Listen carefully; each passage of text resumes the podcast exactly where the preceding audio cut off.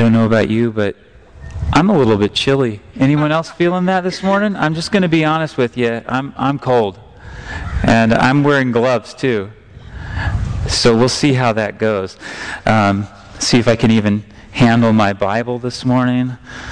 Um, if you guys, uh, if you do have your Bibles, would you turn with me to to the Gospel of John? Um, I I understand if uh, I could understand maybe if you uh, if you want to just uh, listen, or, or if you if you ne- didn't necessarily. Um, Uh, come prepared or with a Bible, or maybe your fingers are just too doggone cold and you just got to leave them in your pockets, and I understand that. That is that is just fine. Um, but if you would, I, I'll I'll try to turn there if I can with my cold gloved hands um, to John chapter twenty. See and believe. See and believe. Um, I was thinking about this the other day. My my daughter and I were talking about Uh, tennis and wearing glasses and or sunglasses or visors and being able to see um, what you're doing out there and being able to hit the ball when it comes over the net and not having the sun in your eyes and not having a glare and things like that. And, and I remembered back to high school. I played baseball all growing up. So uh, from... From when I was six years old, playing t-ball all the way up through high school ball, and even a, uh, a one one year of summer ball league after my my freshman year of college. And um, I remember being a pretty a, a decent hitter growing up. Um, and then as I got into high school, uh, the last couple of years of of high school ball, I, I just remember really struggling at the plate. I just I felt like I just wasn't seeing the ball. And uh, and just didn't. Didn't matter how it was. Didn't matter how hard I tried. Um, I just struggled and struggled. And I, I remember getting into getting out of high school and thinking, well, I guess I just. I guess I'm just not that much of a hitter. And um, but I, I play the play the field really well. So that's you know that's a good thing, I suppose. I got into I got into college, and. Uh, I went into those, you know how college classrooms are, are a little bit larger than high school classrooms generally, right? So I got into the college classroom and I remember thinking, I can't see the board very well. I don't know what they're putting up there on the chalkboard, but I'm really having a hard time seeing it. So I went to see the eye doctor and he said, you need glasses. I thought, really? I need glasses? That's interesting. So I got glasses and pretty, and after that I, I thought, I can see. I can see well. This is working out pretty well. Well, I said, uh, I told you I played one summer of uh, summer ball after my college year with glasses on. And I had the best year batting of my life. It's amazing what can happen when you can see. It's amazing what can happen when you see. The, the passage that we're looking at today is about seeing and believing. Seeing and believing. Would you read with me in John chapter twenty? Or I, I'll read it aloud. You follow along with me. You can follow along on the screen as well. John chapter twenty, verses one through ten. The resurrection story right here. Now on the first day of the week, Mary Magdalene came to the tomb early while it was still dark and saw that the stone had been taken away from the tomb. So she ran and went to Simon Peter and the other disciple, the one whom Jesus loved, and said to them, "They have taken the Lord out of the tomb, and we do not know where they have laid him." So Peter went out with the other disciple, and they were going toward the tomb. Both of them were running together, but the other disciple outran Peter and reached the tomb first. And stooping to look in, he saw the linen cloths lying there, but he did not go in. Then Simon Peter came, following him, and went into the tomb. He saw the linen cloths lying there, and the face cloth, which had been on Jesus' head, not lying with the linen cloths, but folded up in a place by itself. Then the other disciple, who had reached the tomb first, also went in, and he saw and believed. For as yet they did not understand the scripture, that he must rise from the dead. Then the disciples went back to their homes. Let's pray.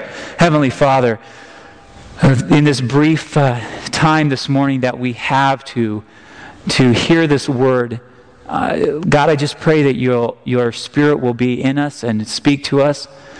Give us insight and give us wisdom.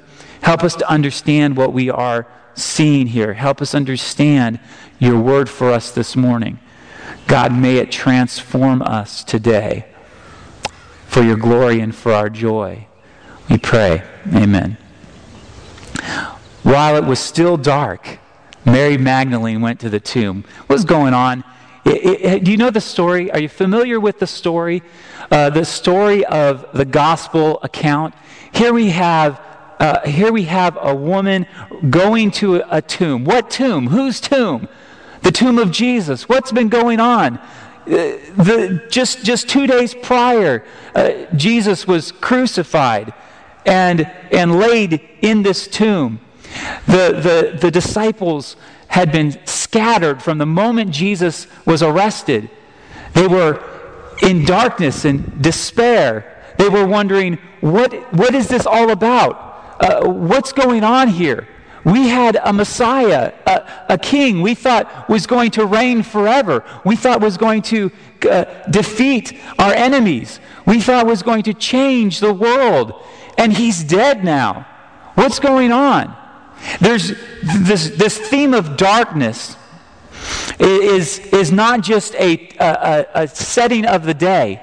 Although Mary certainly was going there before dark, I imagine that she probably woke up like some of you this morning while it was still dark. And you, and you woke up and you went out to a place, a very cold place maybe. I, that was my experience this morning. Um, In fact, I remember thinking about this. Uh, this this passage is, was going through my head just this morning, and I was uh, I was leaving my my bedroom after I had gotten dressed, and I had turned off the light of the bathroom, and my wife is still getting her last few minutes of sleep. And as soon as I turned the bathroom light off and started to head out my door, I realized it's really dark in here. I can't see a thing. We can't see. Darkness causes blindness. Darkness, in this case, um, it, it caused uh, ignorance of what was going on. They lacked understanding. The disciples, I, I don't know if you um, if you could put yourself in their position just thinking prior to the resurrection, because it's really easy for us at this at this point in history to think, oh yeah, yeah, you know, uh, uh, Friday's here, but Sunday's coming, right? Sunday's coming, and we know Sunday's coming because it already came. But for Mary, for the disciples, darkness, that was their experience.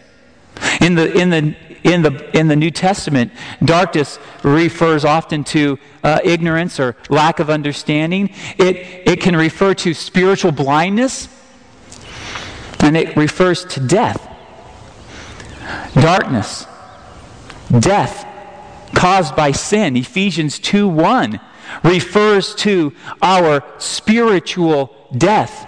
We were dead in our sins, in our trespasses against God, in our rebellion against God. That is the human condition. The human condition, the natural default of the human condition is darkness, death. And here was Mary going to a place of death, a tomb, going to the tomb while it was still dark. It's no, um, it's no mistake that John emphasizes that in his gospel account, because he wants us to see uh, the contrast between the darkness of death, the darkness of sin, the darkness of ignorance and blindness, and the light and the life of the resurrection. So she came to the tomb, and she saw that the stone had been taken away from the tomb. The story was that Jesus was buried in this tomb, and they rolled a giant stone across this carved out tomb in a rock face. And they, in the the other accounts, the other gospel accounts, they say they posted guards there. She shows up, and the the tomb is open, and the rock has moved away. And where are the guards? No mention of the guards. What's going on here? Because pr- just prior to that, she had she and the other women had witnessed where they had laid him. They knew exactly where to go, and it wasn't like it was before. What was going on? So she ran and she went and told the other disciples. We have Simon Peter, who is kind of like the head spokesman of the disciples. You know, you could call him the lead disciple, I suppose. Um, then there's the one whom Jesus loved, and and uh, scholars agree that this was probably the probably John himself, who wrote down this gospel. He he referred to himself as somebody who needed the love of Jesus for himself. And Jesus, so so he says he's the one whom Jesus loved. And these two particular disciples hear this report. They have taken the Lord. What was Mary thinking? What was Mary thinking? Mary was thinking, he's he's not there. They must have, somebody must have stolen his body. Somebody must have moved him to a different tomb. What's going on? We saw where he was buried. The tomb was open. Where did they t- We don't know where he's been put.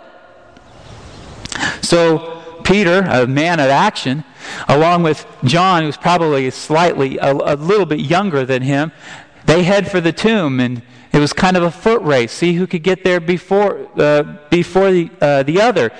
John got there first, it says.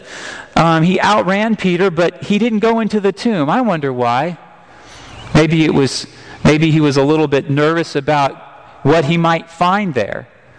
Maybe um, maybe he wasn't sure. Maybe he didn't quite understand what Mary was trying to say. Maybe he thought, well, uh, gosh, Mary, um, um, uh, were you seeing things, or did you go to the right tomb, or did you, you know, what whatever the case was, I don't know. Maybe he was uh, afraid to go in because if Jesus' body was indeed there, it would just it would just break his heart. But Peter didn't worry about it. He just went right in, like Peter does all the time. He just goes right in. And he sees. What did he see? Peter came falling and went into the tomb. He saw the linen cloths lying there, and the face cloth, which had been on Jesus' head. Not lying with the linen cloths, but folded up by itself. He sees something here. He sees the evidence that this was no grave robbery, that this was no, um, this was this was no um, just movement of the body. Somebody didn't come in and unwrap Jesus and then take his body out and then fold up the the the, the garments after him. Something happened here. Something happened. The other disciple says, who had reached the tomb first, also went in. And notice what happens here. He sees, right? He sees and he believes. He sees. And what he sees brings new life to his mind.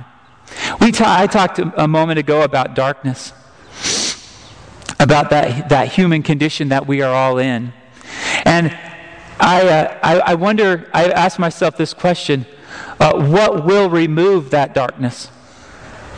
What will bring light and life? It's what is going on right here in the story. We need a resurrection. We need a new life. We need to experience what John experienced. We need to see and believe.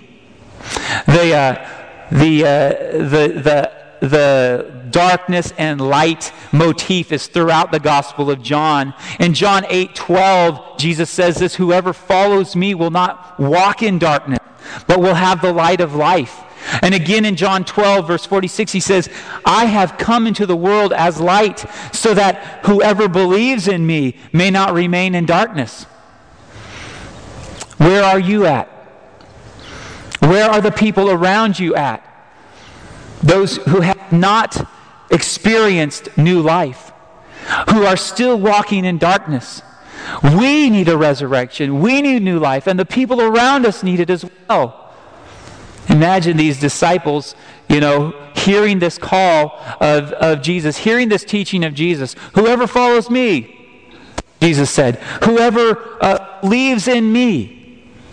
Well, they followed him, right? They followed Jesus. Until he was arrested. They believed in Jesus until he died, and then they thought, what is this? And it wasn't until John looked in for himself and saw the evidence, it says that he believed. He saw and he believed. What kind of belief was this, do you think? Some people would argue that, well, he believed what Mary said, that it may be that the body had been moved. No. He believed that Jesus had risen from the dead because he saw the evidence. But he had he didn't see Jesus. Where is Jesus? I mean, wouldn't that have wouldn't that have given him something to believe, right? Well, we could be like that. We, unless I see this miracle for myself, uh, unless I can put my hands in his nail prints and, and in his side. But John says that he saw the evidence. He saw the the the the cloths. He saw the face cloth. He saw the linen cloth, and he believed. What would it take for us to have that kind of belief?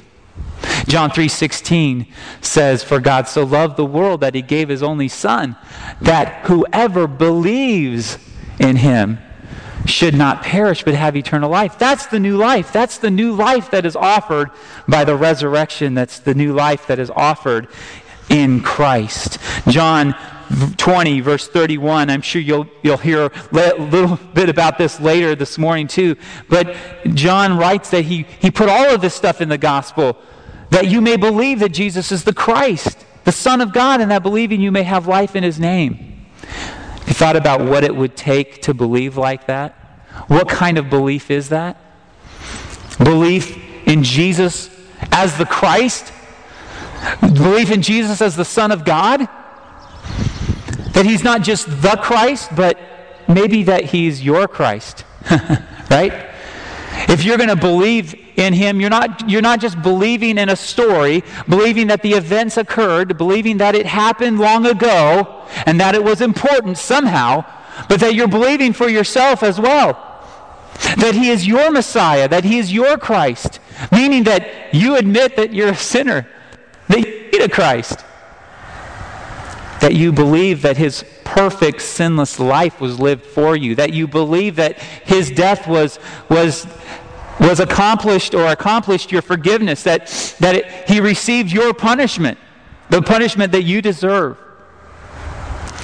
That his resurrection gives new life for you, for you and for all who put their faith in him, to give you new life. So that death is not the end, so that death is not the ultimate. See and believe. That is the challenge, at least one of the challenges of the resurrection. That we would come to this point and not just have another Easter Sunday, and not just have another uh, a holiday to celebrate or songs to sing, but that we would experience the new life. Where are you at? Where are you at in your journey? I look around me and I see a lot of a lot of faces who who are in church week after week after week.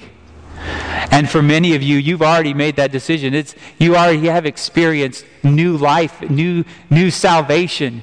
You've been regenerated. You've been born again. But what's going on in your life that needs the resurrection power of Jesus today? Do you need to be born again, born anew today?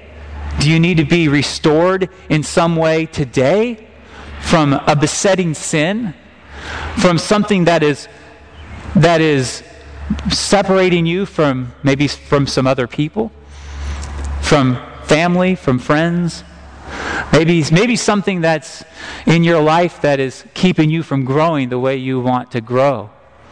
Then the offer of new life is is there for us every Resurrection Sunday, whether we've been born again or not.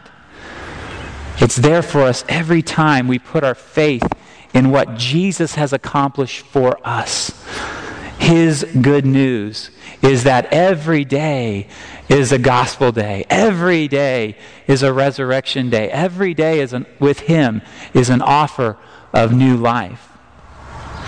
I wonder if maybe some of you are like my friend Pilgrim, who uh, who was on a on a journey from his city of destruction to the city, the celestial city of God. Uh, along his journey, um, uh, this pilgrim, his name was Christian. He he encountered uh, many friends along the way, and and many people who were would-be and or who were distracting him from his journey. Uh, one friend he encountered, his name was Hopeful. And Christian and Hopeful um, journeyed together for quite a long time until they ran into this, this really difficult place called a castle, the Castle Despair, or excuse me, Doubting Castle. And in that castle, Doubting Castle, there lived a giant. And the giant's name was Despair. And they ended up in this castle, Doubting Castle, with a giant despair. And they they they despaired of ever leaving that place, leaving that dungeon, leaving that darkness. In fact, they were in there through the weekend, Thursday and Friday, and on Friday the giant Despair and his his words to them began to ring in their minds that maybe maybe on this Friday they ought to just end their lives. It's just it's no, no point in going on. Too much darkness, too much despair. They they pondered this and throughout throughout Saturday, and and he said that on Saturday about midnight, the, the story goes that they began to pray and and continued in prayer till almost break of day, Sunday morning. Now a little before it was day, good Christian, as one half amazed, broke out in this passionate speech, and he said, "What fool am I, thus to lie in a stinking dungeon, when I may as well walk at liberty?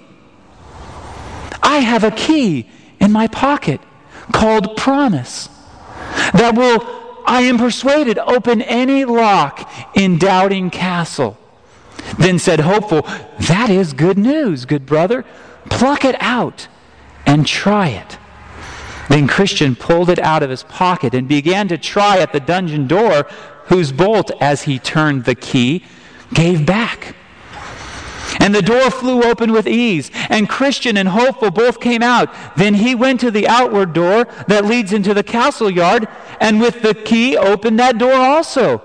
And he went to the iron gate, for that must be open too, but that lock went very hard. Yet the key did open it.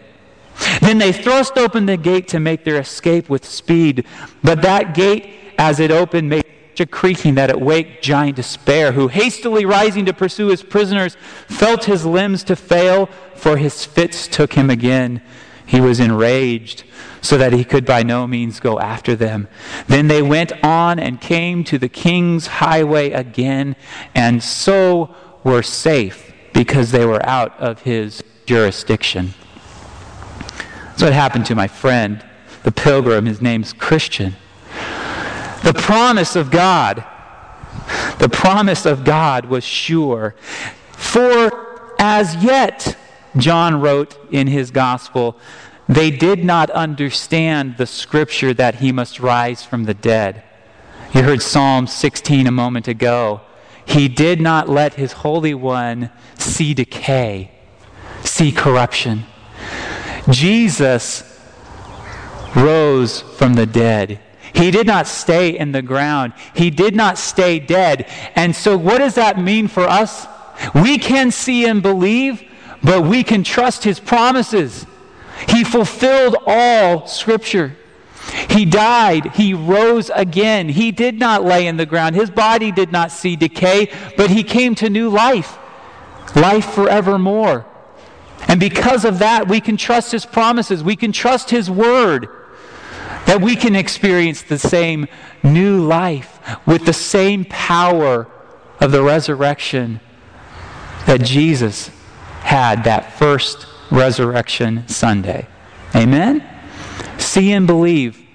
That's our challenge today. And I, I want to encourage you to take that as your cry, as your, as your proclamation to those around us who need to hear that message as well. Let's pray. Heavenly Father,